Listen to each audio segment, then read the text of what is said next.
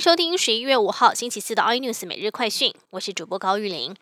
美国总统大选在美国时间三号投票，寻求连任的总统川普与民主党候选人拜登，双方得票数一度呈现紧张拉锯。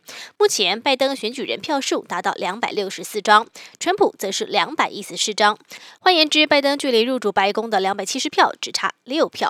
川普随后则是在 Twitter 发文指控有人灌票，认为自己尚未开出的摇摆州大胜，要全面掀起法律战。这场白宫争霸战恐怕短时间很难落幕。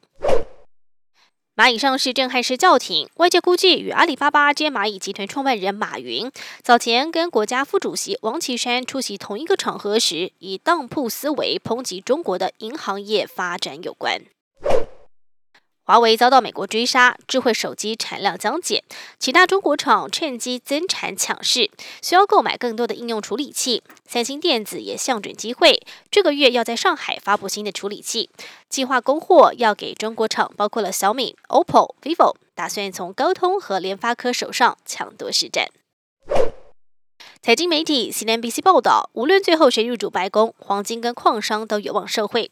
专家表示，因为新总统将采行规模庞大的财政扩张措施，将会加印数兆美元的钞票，最终将推升金价上攻。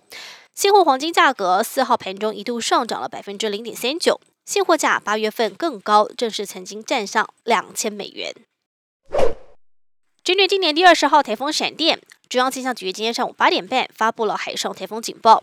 中央气象局也表示，闪电台风持续的增强当中，如果路径持续的偏北，晚间将会发布陆上台风警报。这也是我国十三年来第一次在十一月发布海上台风警报。更多新闻内容，请锁定有线电视八十八 MOD 五零四 iNews 最正晚报，或上 YouTube 搜寻三立 iNews。